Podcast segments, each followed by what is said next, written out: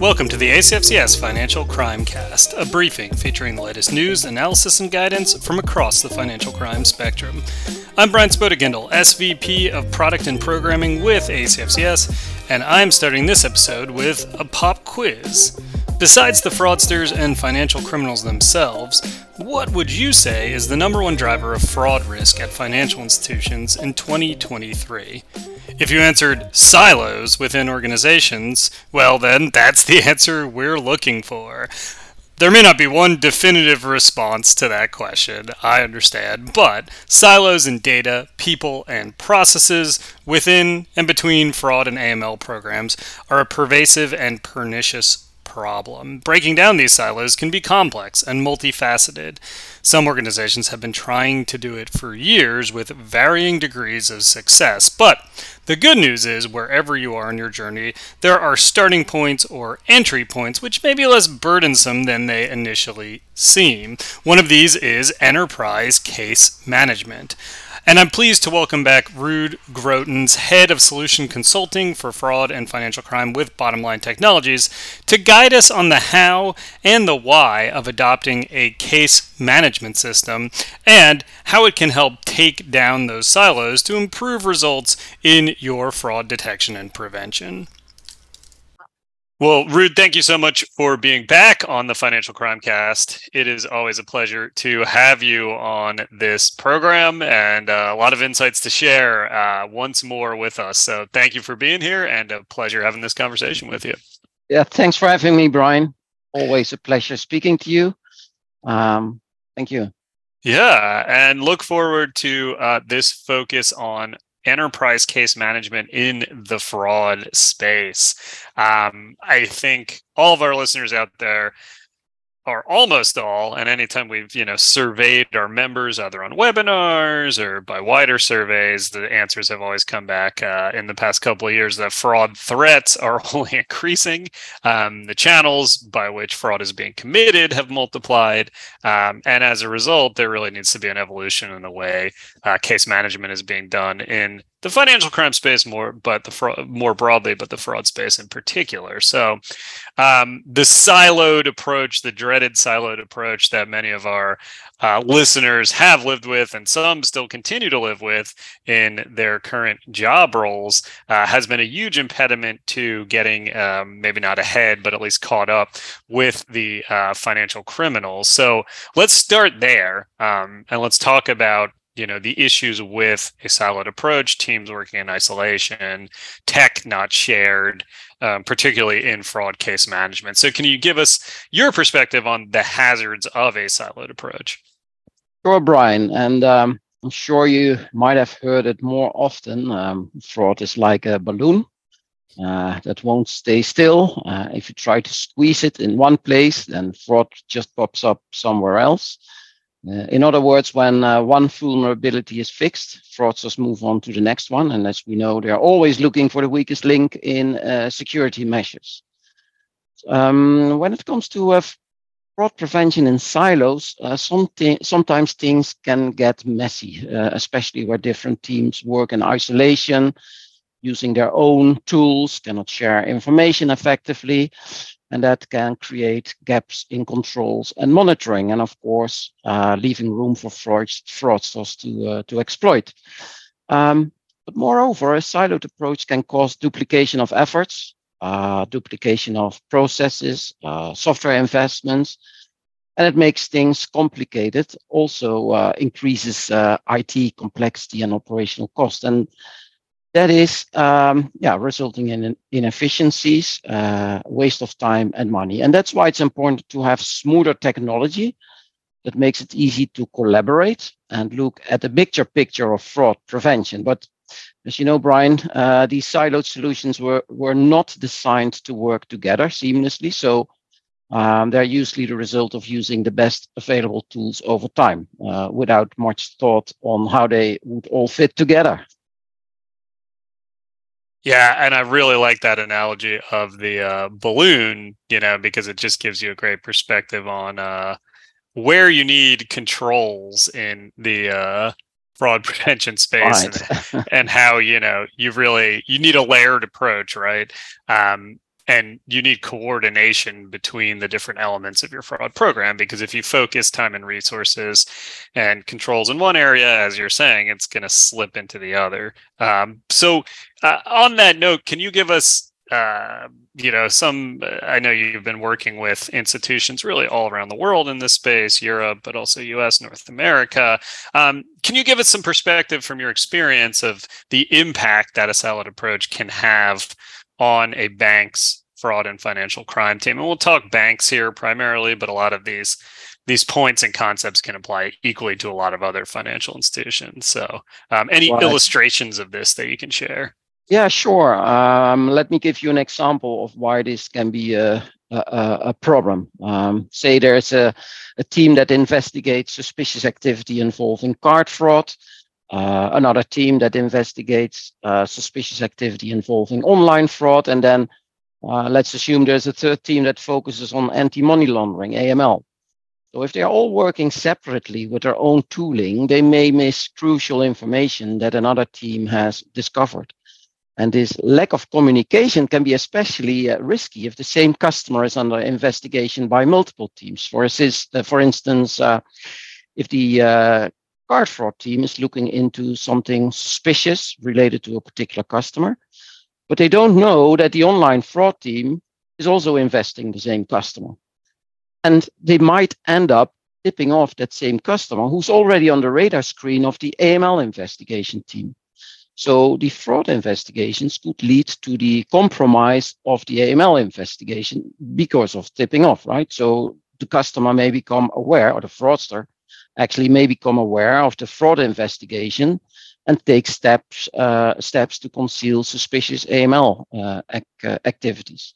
And to avoid these kinds of problems, um, banks actually need to to embrace, encourage communication and, and collaboration between the investigation teams eliminate the silos and take a, a, more holistic approach to financial crime prevention. Great points, yeah, and I, I think uh, we're going to revisit that last one on eliminating the silos because I think a lot of our listeners are probably uh, thinking uh, the same thing I am right now, which is, well, yeah, easier easier said than done, right? um, but we'll talk about practical ways that we yeah. can potentially implement that in in just a minute. But I, I think it's a great point on the missing information if you have these separate investigative streams, right, um, and the potential tipping off, it's also a big challenge on the reporting side too. When you get to the STR or SAR or UAR or whatever it's called in your right. jurisdiction, um, if you're ultimately filing one of those, which you're not always going to be in the fraud context, but if there's other you know financial crime, you may be, um, or sometimes you will in fraud too. Regardless um, capturing that information and making sure that your teams aren't duplicating efforts or even duplicating filings on the same transactional activity is going to be really important. And I know, you know, effective reporting has been a major area of focus uh, of regulators in the US, but also other jurisdictions too. So, um, absolutely going to be a, a, a point going forward. I, I want to bring in something that, you know, maybe uh, different, a little bit different area of fraud um, that we've been focusing on thus far, but also relevant to the conversation. That's insider or internal fraud.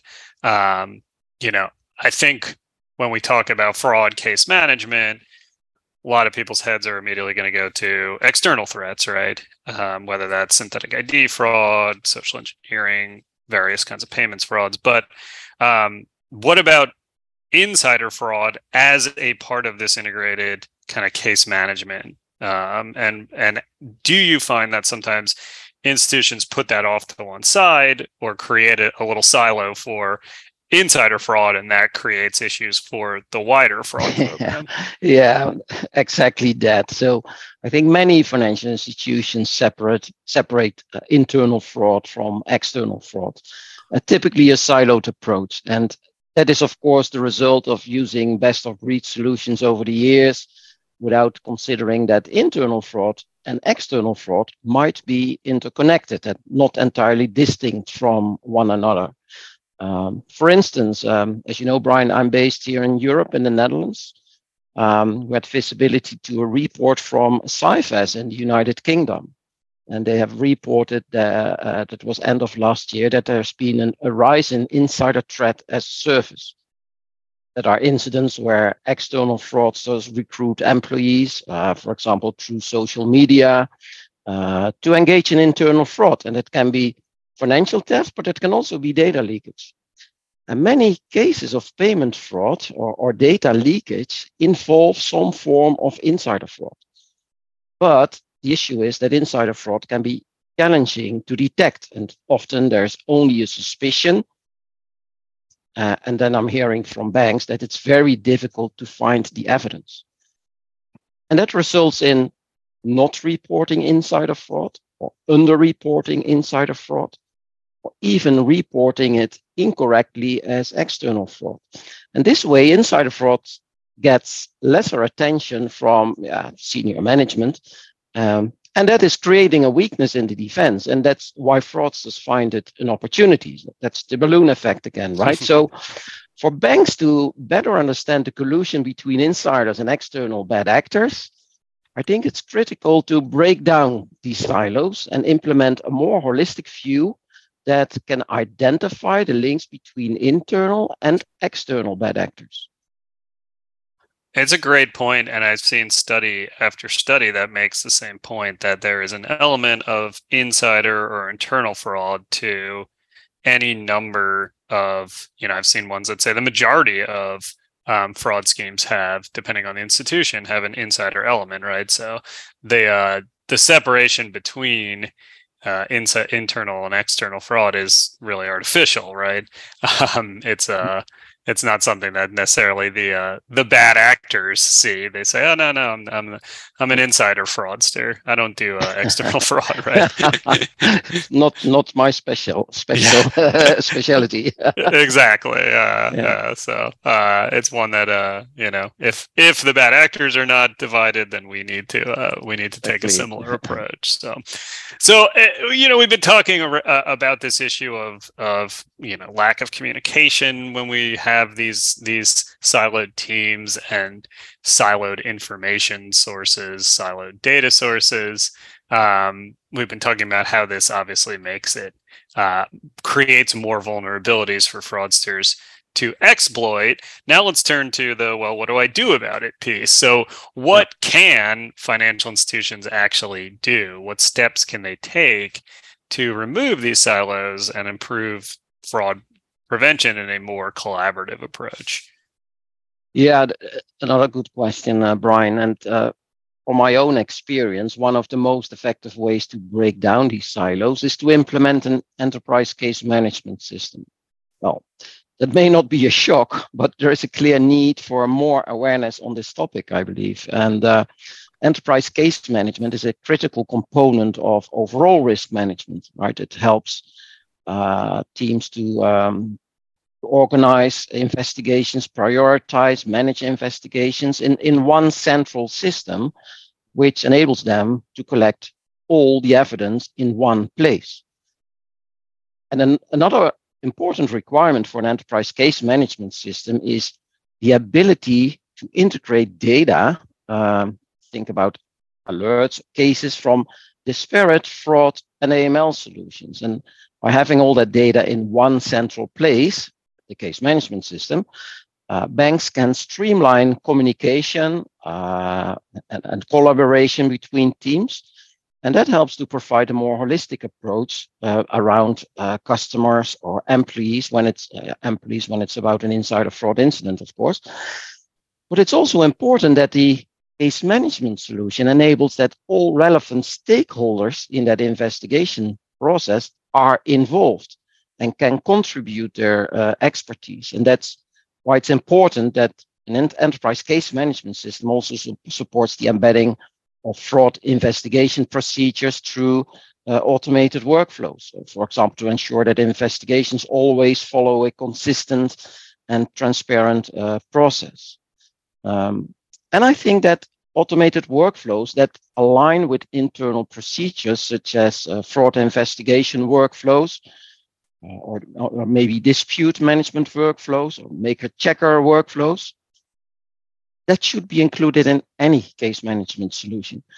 Uh, and this is to prevent that emails or, or team chats are flying around uh, on some sensitive topics such as insider fraud, right? And with enterprise case management, there's only one source of data that's accessible to those who need it. Um, for example, um, a regular fraud team uh, may not have access to insider fraud cases as they're often handled by a dedicated team um, due to their sensitivity.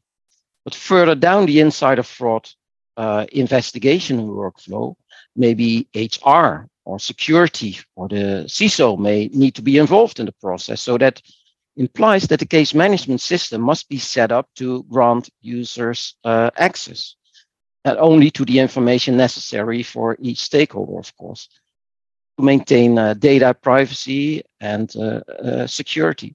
And another, a last important requirement I would like to mention for an enterprise case management system is that it supports a clear audit trail of actions taken and decisions made to ensure that fraud investigations are conducted consistently and, and transparently. Yeah, very good points that, you know, the documentation aspect and the auditability are going to be crucial in uh, yeah. in any system, but particularly if you are you're having multiple teams working together in one platform. Um, well, thanks. Yeah, I mean, I think that gives great insight onto into the why and how of of breaking down these silos. Um, let's take it a step further and let's bring AML into the picture here. And we touched on this, but um, what about inter integrating AML? You know, so we have all of the external fraud aspects. This seems complicated enough. Um, but then you also have your in, insider fraud, bringing in, bringing that uh, into an integrated case management platform, um, and then you have AML. Isn't this quite complex to bring all these together? And and how do you kind of think through that and and and uh, yeah. also get them on the same yeah. page? yeah, indeed. Is this a complex task? Um, well, it, it, it, requires technical expertise uh, and careful planning, of course, but um, it is a necessary step for organizations that want to break down the silos, right, um, across fraud, AML, insider fraud, and uh, uh, and consolidate information from different sources. so, for an enterprise case management system, it's important to have the technical capability to integrate with third-party uh, solutions and data sources, and and that's why an integration layer and an intelligence layer in the case management solution um, becomes crucial. And that's a, a two step process. Uh, with the integration layer, you can bring alerts from various third party solutions into the case management environment. Think about fraud uh, detection uh, solutions, AML solutions. Uh, and this is done by using uh, yeah, standard technology like APIs and micro, uh, microservices, right? Um, it's IT technology that allows different software programs to, to communicate with each other. And the other layer, the intelligence layer, is responsible for analyzing all that data uh, from these uh, alerts or cases coming from these different sources to identify patterns and other important information. So actually the integration, the, the intelligence layer uh, collects uh, and combines all of this data into one single case to provide that holistic view on a specific client or an employee. So, um, yeah, in short, the integration layer brings everything together from different source systems, while the intelligence layer makes sense of all that information and turns it into useful insights. And that gives organizations that holistic view of what's going on and helping them to make better decisions and break down these silos. That's a really good point, the holistic view, um, because you know so much of of what we're talking about in detecting financial crime activity, whether it's AML or fraud, um, is really about network risk, right? It's not about the risk of the transaction or the person, customer in isolation, but about getting the wider viewpoint of their network of connections, the the transactions, a complete view of the customer, complete view of the customers, and a, and a series of transactions. And that's really only possible if you do have a centralized system like you're talking about. Well, I'm sure it's possible in other ways, but it's much more difficult, um, I would imagine. So yes, it's always possible to do it via Excel or you know something, but uh, very painstaking. So um, mm-hmm. in any case, uh, you know. Uh, by taking this you know more holistic approach and having the right tools to do so you know you can you can identify patterns and identify networks of uh, both existing and potential fraud schemes um, much more easily. And you know one thing that we've talked about in the past and I'm I'm interested to elaborate on this is is taking a proactive approach taking proactive measures to prevent further fraud losses um, so can you talk a little bit more about that in particular um, and yeah. talk about, you know, how you use these centralized systems to get to that more proactive point? Yeah, sure. Um, um, and I would like to say, uh, um, money talks, Brian. So fraud loss is about money, and people say that money talks. So it's important uh, for organizations to understand that uh, how much money they are losing to fraud, as as we know that organizations that know the extent of their fraud losses are much better at reducing uh, the losses. Um, when these organizations have a clear picture of their fraud loss, they, they can take proactive steps to address the, the root cause of fraud and prevent it from happening again, maybe. And this may involve uh, investing in new technology or training employees or putting stronger controls in place or, or refined strategies as uh, needed. So um, yeah, it's important that the case management solution offers a way to track fraud loss automatically, but also to calculate prevented losses, uh, recovered losses. Um, uh, but there's also another aspect why calculating fraud loss is important, and that's related to regulatory compliance. Um, regulators um, around the world may require banks to implement specific fraud prevention measures and, and provide regular updates on their fraud prevention activities and also report on their fraud losses. Yeah, and an ideal situation for banks would be the ability to report fraud, fraud loss data uh, through their case management system seamlessly across all their payment channels. That I think is a a dream for many of our listeners out there. Yeah. but hopefully, it's, you know, one that's uh, at least getting closer to. Yeah, yeah, I know a few are working so. according to this to this to this principle. Um, but yeah, it's it's it's it's a uh, it's a journey to get there. Yeah, absolutely. Um, uh, let's talk about where the industry. You know, speaking of that journey, let's talk about where the industry is um, along that journey. And there's some uh, there's some good data that we have from a recent report. Um, Aite-Novarica is a uh, firm that many of, of, of uh, listeners are probably familiar with. They do a lot of great work in this space, and they they recently released a report called "Improving Case Management." Um, it talks about a variety of uh, aspects of the of case management solutions and a couple of the findings that jumped out were that only 20% of financial institutions in this this survey um, used in-house built case management systems versus the 80% that went out and found a commercial product. Um, Interestingly, more than half of all the, the surveyed institutions, 52%, um, expressed some level of dissatisfaction. They were not happy with their, their current case management solution um, in a variety of ways. Uh, what do you make of these results? Um, you know, there's a lot of there's yeah. a lot of institutions adopting commercial systems, but it seems like there's kind of at least a level of dissatisfaction. Any any thoughts about what contributed to this? Yeah, ba- based on what I'm seeing in the field, Brian, um, and I think you brought up some interesting points um, about the use of case management solution, uh, solutions in, in financial institutions. Um, I think, um, yeah, based on what I'm seeing, uh, is that historically many institutions have used um, enterprise case management for AML purposes which allows them to consolidate uh, investigation information into a single collection point. And then, um, yeah, as you mentioned earlier, also the need to the automation of regulatory reporting, which simplifies the process and saves time.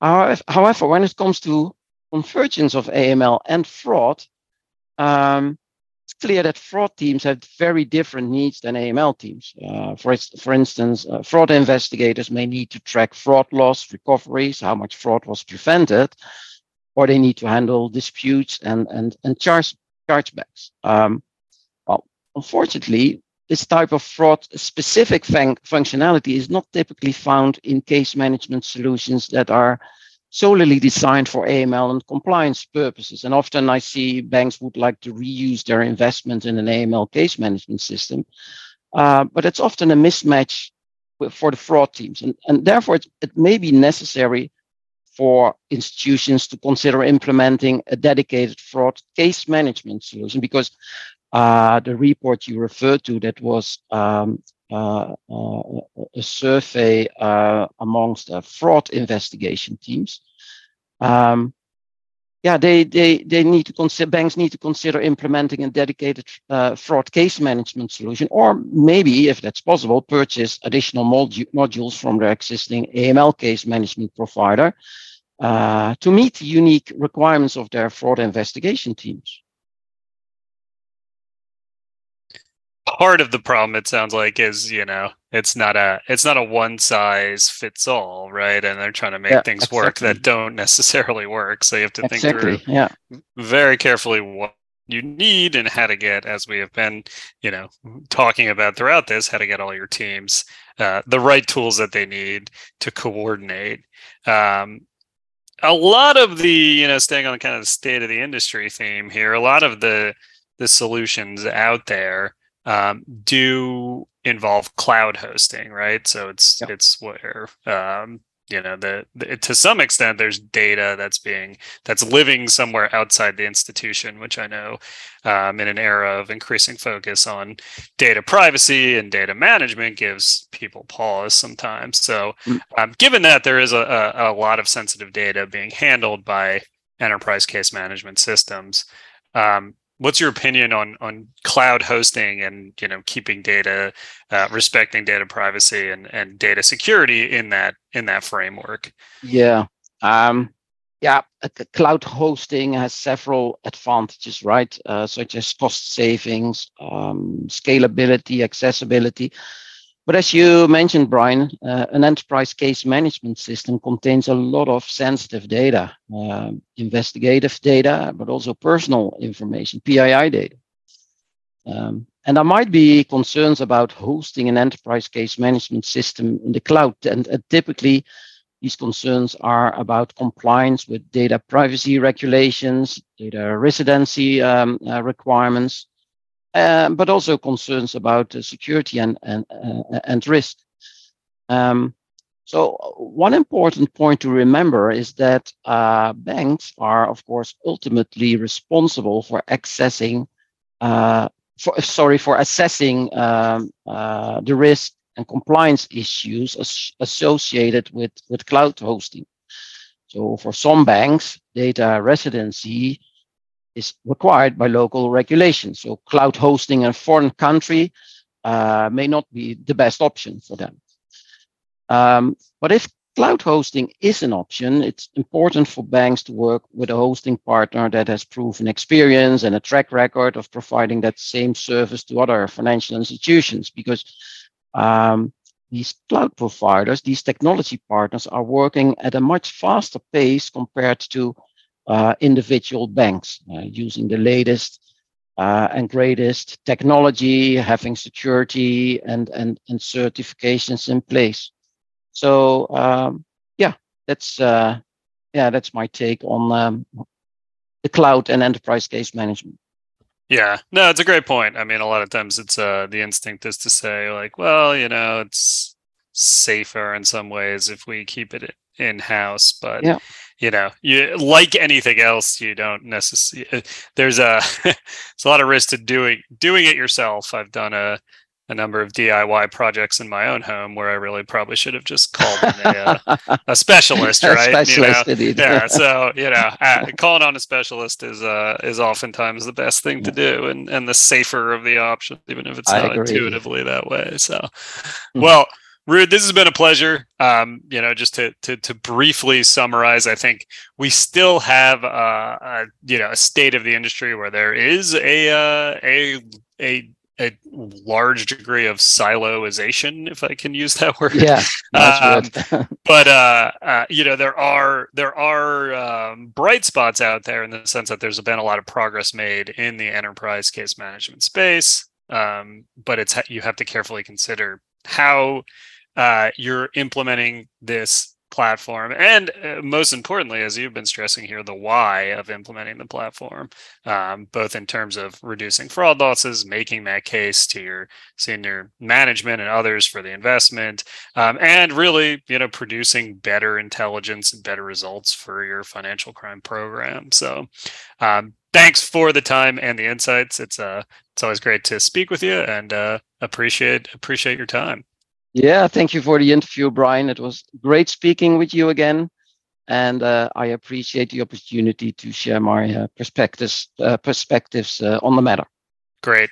And again, my guest has been Ruud Grotens, head of solution consulting fraud and financial crime with Bottomline Technologies. Um, more information about Bottomline and have, everything they have to offer is on the page where you are most likely listening to this podcast. But if not, urge you to check out um, Bottomline's site and learn more about them. Uh, also, urge you to listen to another episode of the Financial Crime Cast. We are found on Apple, Spotify, and many other places where your favorite podcasts live. So, with that, we will wrap it up.